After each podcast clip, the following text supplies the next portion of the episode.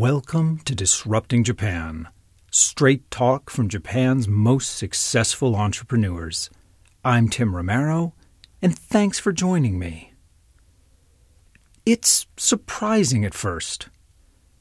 For all of the potential disruption in the energy industry, for all of the potential profits that can be made by doing things better and more efficiently in the energy industry, we don't see that many energy startups. And as it turns out, there are good reasons for this. Generating and storing electricity at scale requires skills that can't be supplanted by new technology and innovation. Furthermore, most energy projects are long term, low risk, medium return projects that are just not attractive to venture capital. These projects require a different kind of financing. One notable exception, however, is Japan's Shizen Energy, who is bringing a lot of renewable energy onto the grid in Japan and around the world as well, and they're doing it as a startup. In just a minute, we'll sit down with Ken Isono, Shizen Energy's founder and CEO, and he'll explain how his little startup has worked with local governments and fought the incumbents to bring enough renewable energy onto the grid that Shizen Energy is not so little anymore. We'll talk about that growth, of course, and we also take a deep dive into the current state and the future prospects of the most important renewable energy technologies in Japan. But you know, Ken tells that story much better than I can. So let's get right to the interview. So I'm sitting here with Ken Isono of Shizen Energy, and thanks for sitting down with me. thanks for the, the chance to speak.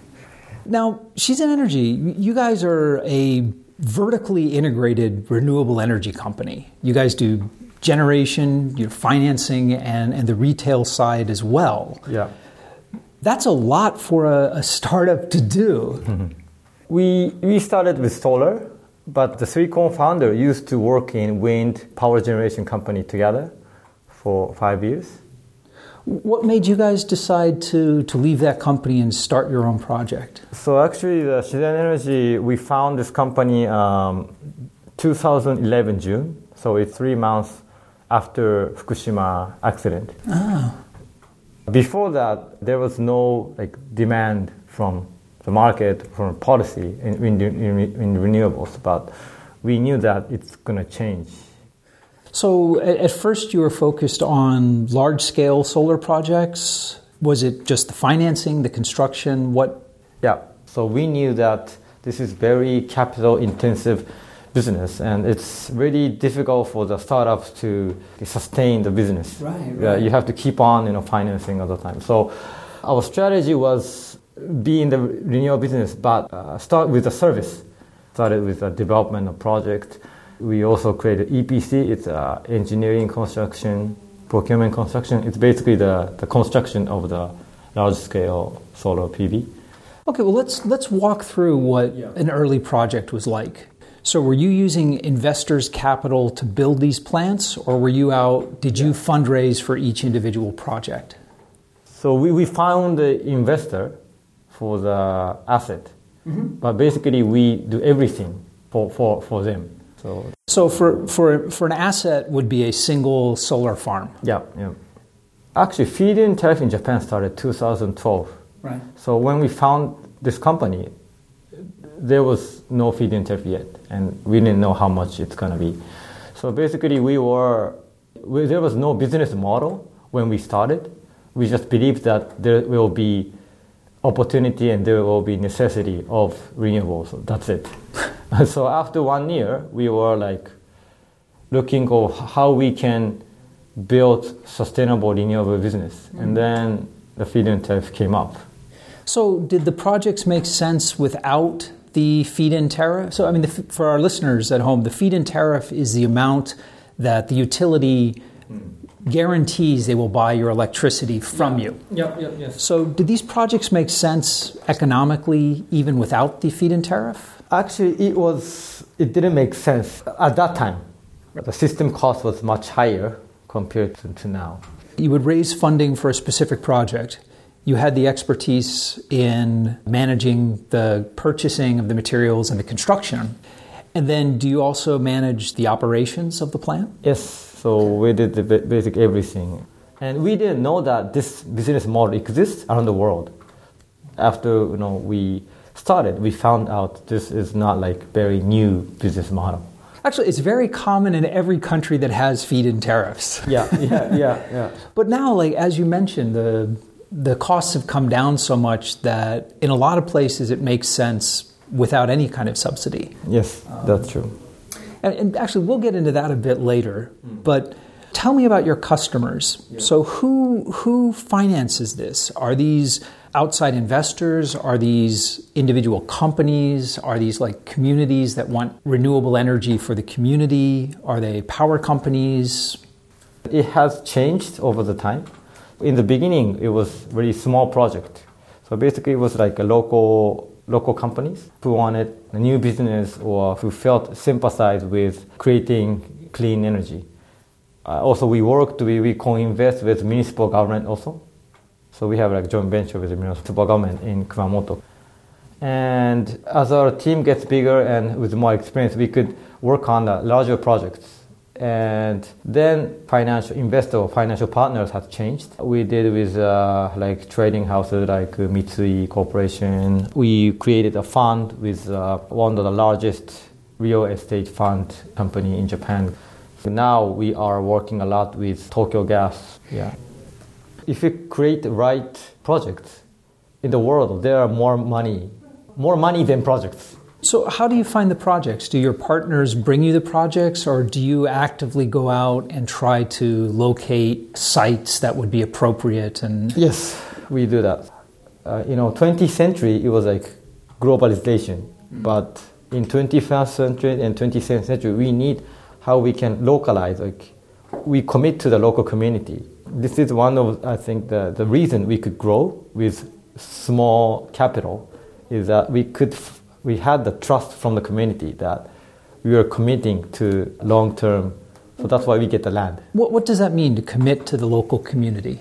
you know, basic energy business is very domestic business. You know, nobody want like people from outside. It's, it's, it's about the land, especially the Japanese. Land is very tied to your family or your like history. People feel that just selling the, the land for money, I think it, it's you will have a bad reputation in that community. So, how do you, how do you commit to the community? So one is we we have foundation called one percent for community, and we basically invest one percent of our revenue to that community. One project is that we made investment in the local entrepreneur who started business oh, in education in that community. Well, I think that is, that is interesting because the energy business in particular tends to be very extractive. It, it's large local companies that are often taking resources out of a community. Yeah, yeah. Well, I, let's talk a bit about renewables Yeah. in Japan. Yeah. So there, there are three basic types of renewables that you're involved with and that I think are important for the future of Japan, which is uh, solar, wind, and uh, small scale hydro. So, so let, let's talk about each of these. Yeah. A lot of people outside Japan don't realize how big solar energy is in Japan. In fact, until last year, Japan had the second most solar capacity in the world. Yeah. And the US just barely passed last year. Yeah. What's been driving this huge rollout for solar energy in Japan? Uh, b- biggest impact was feed-in tariff. I think from now on, it's more like small scale. The price of the generation is going lower than the, the energy price from, from the grid. So I think that will be the, the next driver for the So, for the, the mega solar projects, the big solar projects, the, the feed in tariff when we started out was 42 yen Yeah. per kilowatt hour. And now for residential, it's down to about 26. And for large scale projects, it's, it's an auction based now, right? yeah. So, how much has that caused uh, solar deployment and solar development to, to slow in Japan? Yes, I think large scale, I think the, it will slow down for a moment until solving the, the issue of the grid. Looking forward, now that the, yeah. the end of the feed in tariff, you know, back in the good old days, it was 42 yen yeah. per kilowatt hour, yeah. It, w- it was actually kind of hard to lose money mm. building solar plants mm. in Japan. Mm. But right now, going forward, what, what's the real bottleneck? Is it the cost? You mentioned the, the permission to connect to the grid. What's the real bottleneck for mega solar projects in Japan now? I think it's the grid connection cost. So you have to pay some amount to utilities uh, for the grid connection, but basically we cannot control the, the, the, the cost. So how does that work? Do the utilities just come in and say, after you've built it, we're going to charge you this much a month to connect, yes. or is it a one-time fee? It- it's a one-time fee, and they calculate how to like upgrade their transmissions or their substations. It's basically their cost. There's no negotiation of the of the cost. Basically, that's uncontrollable. Is there a, a public formula that says this is how they calculate it, or is it just the utility says this is what you have to pay? Yeah, the, the basically that's so, I mean, there is a logic behind it, right. of course, but we cannot. Yeah, we can't see that logic from outside. No. It's, it's, it's project by project. So, one, one project we had, uh, we had a 100 megawatt project. Investment is 100 to maybe 120 million US. And the grid connection cost about 100 million. Oh my God, really? So, so, so that's. That's makes, crazy. That's, uh, we understand the, the logic, but there should be more transparency and the like innovation towards the cost that can be done, but it's impossible for the others to get involved. So, yeah, there. I mean, the deregulation of the energy industry is really exciting in a lot of ways, but transmission, distribution, that's that's a natural monopoly. Mm. You're not going to have competing companies stringing up transmission line, you know, yeah. two sets of transmission lines.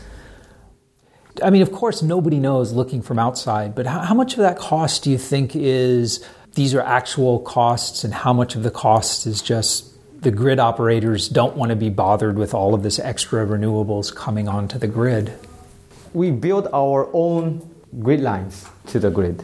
We, we build like 20 kilometers, 30 kilometers of the grid by ourselves. One time, the utility side offered us if they build, the cost would was three times higher than our cost.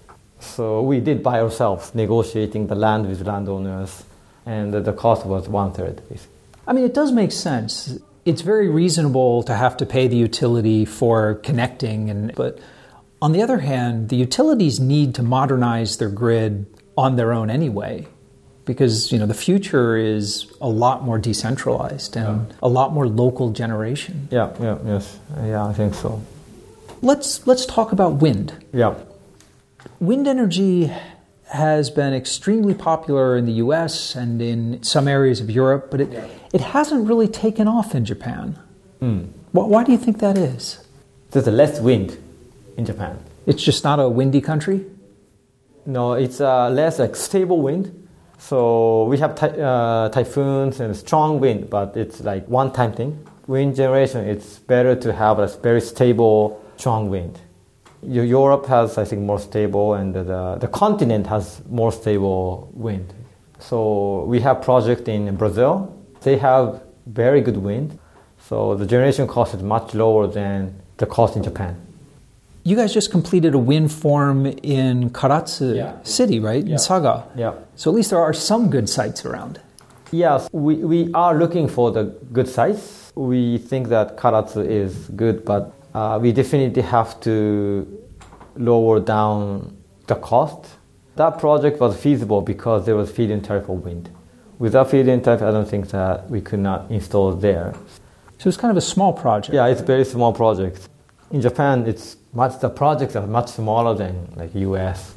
The land where we can do a big project is limited offshore or the well offshore is difficult in japan as well because the continental shelf drops off really fast yeah so the how did the project in Karatsu happen? Was it a community-driven project, or you know why why invest so strongly in making a wind project happen when when solar is simpler and more profitable? Actually, our expertise was more in the wind because we were in the wind industry. And it's very close to our head- headquarters in Fukuoka. Karatsu City is very uh, focusing on renewables. We found the land, and uh, there was big support from the local community, the agricultural organization, that we changed the, the land usage from the farmland to the, the land which we can install the wind turbines. And uh, we are donating actually 1% of this revenue of the wind turbine to the local agriculture, and we are creating the, the product together. And also, financing is very unique. There's three lenders, and two of them are from the local lo- local banks. That's great. So, so profit was not the main motivation for this particular project. Of course, profit is important, but Well, you don't want to lose money. I mean, Yeah. but I think we wanted to create new models, like symbolic project for us and I think for the community and for the local banks, so that others who want to start wind business can like, copy what we're doing. So, as the next step for this project, are you are you hoping to take that exact same model and deploy more wind or perhaps solar in other small cities around Japan, or are you hoping to grow that wind farm to a couple of more megawatts? Yes, so we are trying to copy that, uh, not only Japan, around the world, because as the renewables increases, it's, it's decentralized energy, so there will be many projects. I think everybody, especially in wind, knows that it's very important to get along with the local community. Without that, you cannot develop project. Hmm. And it's, it's interesting. There's no really, like, so for example, solar is very scalable. You can have a large 50 megawatt solar farm, Yeah. or you can have a little tiny 4 kilowatt hmm. system on the Yeah. roof of your house. Hmm. But there's no real, like, tiny 4 kilowatt scale wind generation yet, is there? Yeah, so yeah. Do you think we'll see something like that coming, or is there something about wind that just it only works on really large scale? The value of solar and wind is different. So I think in solar, it's much efficient to make it bigger. And the value of solar is it's a set of solar modules, so you can have any size. So I think that's that's a very different. It's simpler, Yeah, certainly, simpler. planning a project. Yeah. You know, the third, small scale hydro, which I think is really interesting. Yeah. So, I mean, hydro is huge in Japan. Most of the renewables now are coming from large scale hydro. Yeah. Yeah. But I think every river in Japan already has been dammed at least once or twice. Hmm, So, where's the new hydro generation coming from? What do we do with these, these new micro turbines? Actually, um, hydro, there's not a big innovation of technology anymore because it's a very established technology. The biggest difficulty i- in Japan was rights to use the water. Some, some river is owned by so many people. But isn't, isn't that the problem of just building the dam in the first place? Yeah, Yeah. yeah. It takes too much time to develop project. That's why it's not growing so much. Some of the hydro plants that are in use today were built like 100 years ago. Hmm. You know, they just run if you keep them maintained. Yeah. But there, there's a lot of new turbines I've been reading about that are, are much smaller. They don't generate as much electricity, but you could use them on smaller dams or in existing dams. Do you think we'll see that deployed in Japan? Maybe in the future. But not yet. Mm, not yet because uh, yes, energy is basically it's about the cost. So how can we create a lower cost energy than like coal? If there's a not big demand, I think it's very difficult to cost down the turbines. But I think a lot of it might go to what you were talking about before is that everyone tends to be very short sighted and look at the next, you know, the next quarter or the next year. And, you know, hydro generation, these are, this will run for 100 years. Yeah, yeah, yeah. But it's very hard to finance anything based on like a 100 year mm. lifetime. Yeah, yeah, yeah. And I think even you know small, very small turbines, maybe 50 people have to agree.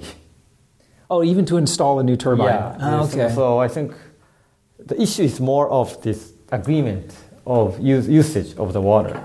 It's not owned by like municipal government. So, so the, the project we started was this water rights was owned by municipal government. So stakeholders won. Ah, okay. So it's a political problem more than a technology or an I think economic. so. I think so.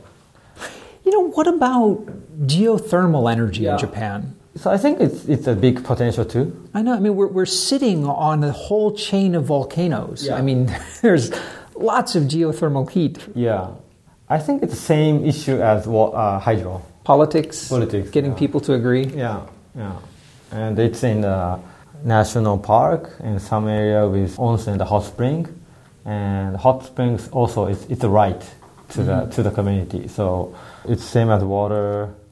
And just coordinating, getting all the agreement of 30, 40, 100 different parties is just It's difficult. impossible. Yeah, well, that's one way. Yeah, impossible, basically. Getting the agreement from hundred people is impossible. Yeah. That's a shame. Because hydro and geothermal, especially in Japan, I mean, we're sitting on a string of volcanoes. It's 80% of the country is mountains. Hmm. It's perfect for hydro and geothermal. Yeah, yeah. It's I think responsibility from our side, but also I think we need to work with the government too. How we can we really commit to solve this energy issue of Japan hmm. because in 10, 20 years the nuclear cannot be reoperated. I mean, there's a time we need to stop operating.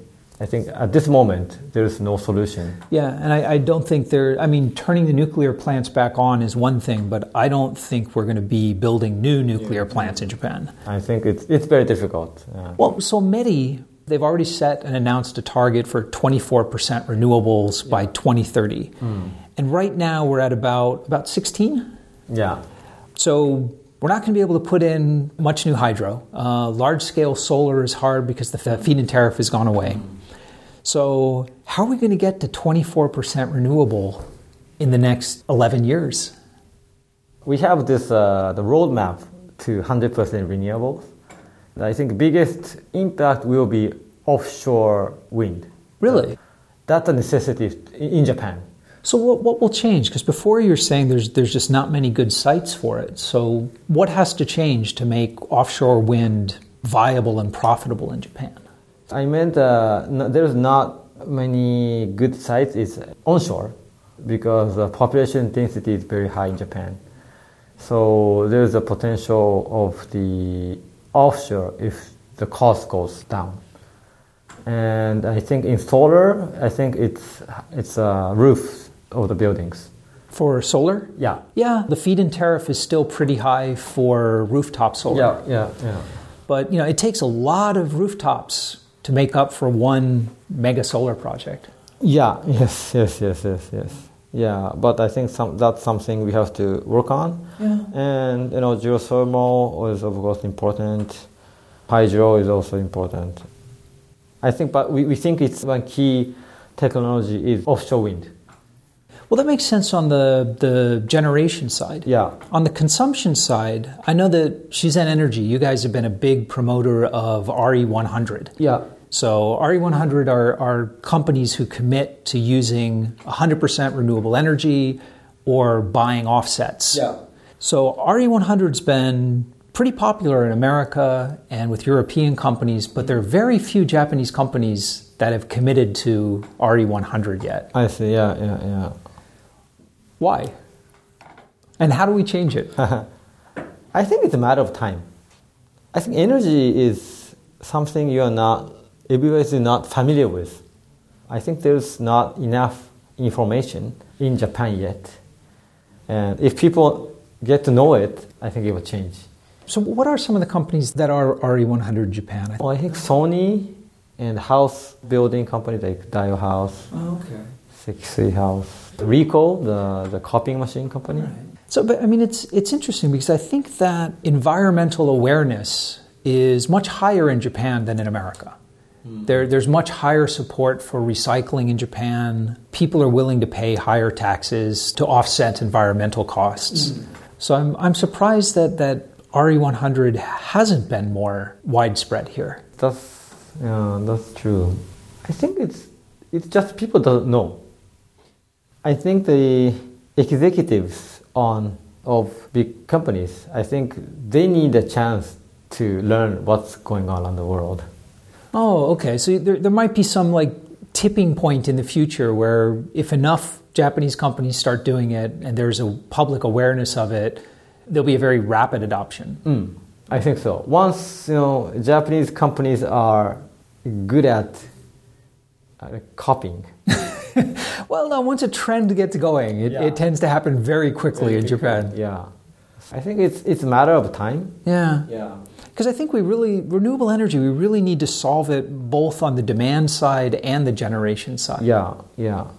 Not only the, the, the, the companies, but I think actually responsibility of us to promote to the individual's household. N- Nowadays, the individual consumers, I think, has the strongest negotiation power with the repu- reputation and uh, perception create the brand. Yeah, and if you look at like in America, the companies that adopted RE100, I mean, they did it in response to c- that exact consumer pressure. Yeah, yes. And consumers are funny that way. I mean, they won't pay extra directly for renewable energy, but they will pressure companies to use renewable energy and like indirectly pay mm. extra, and they're very happy doing that. Yes. So, if that's the approach that works, Yeah, because I think energy it's about costs. so Shizen Energy is a Fukuoka company, Yeah. right? Mm. There's so much innovation going on in Fukuoka. Uh, if you look at the population, mm. a really high percentage of startups are coming out of there. Why do you think that is? One is the Fukuoka city is really committing to support the startups. It's a good good city. it's not like a huge city. So we have um, maybe like 200 people. Probably 30 percent is from abroad. In, in kind of the startup community there? Ah, no, our our our, our our our company. And we found out that people say that Tokyo is too big as a city. Not so many has, people has experience living in the city of this size. They prefer to go to Fukuoka. so it's kind of quality of life. Yeah, Yeah. yeah, they have a good good balance. But the other thing I've noticed about Fukuoka startups, and, and you guys did this too, is that startups in most cities, if you look at, for example, Osaka, hmm. when a startup starts getting big, they'll move to Tokyo.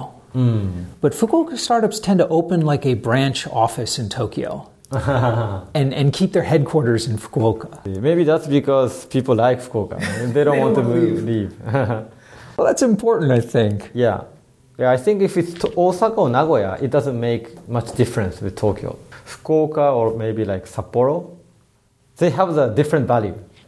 But I, I think that kind of sense of place, that sense of community, is really essential in developing a startup community. Mm. I mean, Tokyo is huge. There, there's a lot of great startups here, but it's almost too big to have a startup community. There, there's a bunch of different startup communities in Tokyo, mm, mm, mm, which is fantastic. And like 20 years ago, I couldn't have imagined that. But Fukuoka, there really is. It's small enough that there's a community and Yeah. everyone kind of knows each other. Yeah, yeah, yes, yes. I think so. I think so. Yeah. People like to live there. Yeah, very talented people who don't want to work in Tokyo because of their parents or their wife or no- nowadays people are not sticking to Tokyo. In Japan, it's everything is centralized in Tokyo. So we wanted to create some the new business model to be global from Fukuoka or the you know the local city in Japan. Yeah, yeah. It doesn't have to be Tokyo. It doesn't have to be Tokyo. All right, let's let's predict the future here. Yeah. No, no I, I think when we're talking about like the future of energy, looking at how energy is being deregulated and broken up today, it, it seems a lot like when the telcos were broken up in the 80s when they broke up AT&T and NTT and there was this huge wave of innovation after that that, that no one could have predicted like in the early 80s yeah. I think in energy as well, this wave of innovation is, is starting. So, so looking into the future, 10 years, 20 years, how are things going to be different? So I think basically energy is gonna be free. Free. Yeah. So, so cheap, it's, it's cheaper not to meter it. Mm. So I think business model will not be like kilowatt hour business. There must be like different service. I think that that's the value of renewables. The business change from fuel business to technology business. And marginal cost is zero. That'd be amazing if it happens, but energy, it's it's almost like there can never be enough energy. People will always use it if it's there. Yeah, yeah, yeah, yeah. So I think basically it's free, and then you, you can use it like any amount you want. I think that's the future. So, do, do you think what, what is the main driver for that? Do you think it's just going to be wind and solar prices are going to keep dropping the way they have been for the last 10 years or so? Yeah. Yes. I, for example, in, in Europe, there's sometimes energy price is negative. Yeah, in Germany a few times last year. Yeah. So that can happen. Okay, so maybe maybe it would be like cities and local governments would put up solar panels and wind turbines in the same way they maintain streets today, just Yeah. as sort of a public good Yeah, that yeah, everyone uses. Yeah. Like Japan, where infrastructure is you know well developed, it's not a big difference. But I think bigger impact to the it will be the area where the infrastructure is less developed. You don't need a grid to have energy in that community. Okay. So So, a, a kind of a series of overlapping microgrids and mini grids. yeah, yes, So, what happens to the big utilities in 20 years? What happens to the TEPCOs and the PG&Es? the role will be different. Definitely be different. For example, the Skype I think was started like 2000, right? Yeah. And you know, international calls became free. So I think the same thing will happen in energy. And people forget about it. The big change. Yeah, yeah, no, that's humans are really we're strange that way. Like the massive change happens, and then like a year later, we think it's always been that way. Yeah. One of the things that I'm- I've been most impressed with is in Japan how interested sort of the the younger generation is in solving energy problems and mm. solving environmental problems. I believe in the younger generation too. So we are trying to create energy company for millennials. Actually, one of our goal is by 2030 expand into 196 countries. There are many young, you know, millennials around the world coming to us. Well, listen, Ken, before we wrap up, I want to ask you what I call my magic wand question. Yeah. And that is if I gave you a magic wand hmm. and I told you that you could change one thing about Japan, hmm. anything at all, the education system, the way people think about the renewable energy, the way people think about risk, anything at all to make things better for startups and innovation in Japan, what would you change? Probably the banks. The banks? For, for the startups. What would you change? Rentai hosu, how do you say that? Guarantors. When entrepreneurs try to start, you know, more capital intensive business, you need to guarantee as individual to the bank. I did this for a while, like millions of dollars. Our company is big enough that I don't need to do that anymore. But I think that is a big bottleneck for the entrepreneurs to get a loan. Yeah, that's that's taking on a, a incredible amount of personal risk. Yeah. So basically, it's limitless. You know. So where where is that gap? So for startups in Japan, if you want to raise fifty thousand dollars, hundred thousand dollars, that's that's relatively easy. Mm. Where is that range where above this number you need to borrow from a bank and you need to personally guarantee it, but above this other number, it's okay, your company's big enough and you can borrow without that guarantee. What, what's that range? Actually, I don't know. I, I so mm, maybe not not only the amount of like revenue or cash, maybe it's amount of years, how long your company exists It may have uh, the impact on that. Once you start to get profit, I think there will be more chance to have no no guarantees. Yeah, that is a big hurdle for a lot of entrepreneurs. Yeah. I think it's changing because of you know more venture capital or equity for the startups. But if you rely on too much you know equity to the outside investors, the, your share will be lo- lower, and it will be there will be more pressure from the investor. Sure, sure. I mean, you, you it reduces your profits, but more importantly, it reduces the amount of control. Control, yeah. So Yeah. sometimes you need the debt to keep control. Yeah, that makes sense. And I mean, it's really useful to have that as a as a tool to have bank financing. Mm. That's what it's supposed to be for. Mm, yeah. Do you think the banks are changing their attitudes at all? Yeah, but I think it's changing because Japan population is decreasing. Everybody has to change for, for the better future. So I, I hope everybody's changing bit by bit. I hope so too. Yeah. Well, listen, Ken, thanks so much for sitting down with me. Thank you. Thank you. And we're back.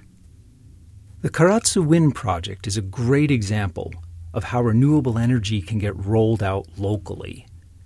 Now, the wind farm itself is quite small, but the generation capacity is not the main point. This project is a template of how renewable energy can be financed, built, and consumed locally. All over the world, the energy industry is becoming more decentralized, more local and it's largely because of renewables. Let's face it, energy today is not a community friendly industry. Profits are made by extracting value from communities, whether that extraction is literally taking something out of the ground and leaving the community with an empty hole, or operating coal and nuclear power plants in poorer rural communities due to the risks associated with them. Renewable energy, however, particularly when deployed as it was in Karatsu, has the potential to change that. Energy production becomes something controlled by the community and that provides most of its value to the community itself. Now, I don't know if we'll ever reach Ken's vision of energy so cheap that it's free, but communities being able to plan for and profit from their own energy planning yeah, yeah, that could happen. Maybe not in unlimited amounts, but I could certainly see a city deciding to make sure that everyone had enough free energy to ensure that no one was too cold in the winter or that no one was too hot in the summer. The business model of the energy industry has been fundamentally unchanged for several hundred years, so it's hard to imagine it being any other way. But things are changing, even in Japan. I'm involved with Green Tech Labs in Japan. It's a program funded by Japanese energy utilities to encourage innovation and energy startups here in Japan. If you're part of the energy and environmental startup scene in Japan, or if you want to connect with them, send me an email and I'll put you in touch. Anyway, GreenTech Labs ran a startup weekend workshop where participants worked over three days to develop new business models in energy. Participants ranged from middle school students to people in their 50s, and the winning team was led by two high school students. Things are changing. The energy industry does not lend itself well to startup style disruption. But disruption is coming. It might not come with the bravado, swagger, and IPO billions that we've come to expect from tech startups. It might be a quiet revolution, but it will be transformative. If you want to talk about energy and renewables, Ken and I would love to hear from you. So come by disruptingjapan.com slash show 140 and talk to us. If you ask a question at the site, I guarantee you I'll respond – and my guests have a pretty good track record in answering as well. If you get the chance, uh, check us out on LinkedIn or Facebook, but you know, even better, if you like the show, tell people about it. Disrupting Japan has grown not by social media marketing or advertising, but because listeners like you enjoy it and they tell their friends about it. But most of all, thanks for listening. And thank you for letting people interested in Japanese startups and innovation know about the show. I'm Tim Romero, and thanks for listening to Disrupting Japan.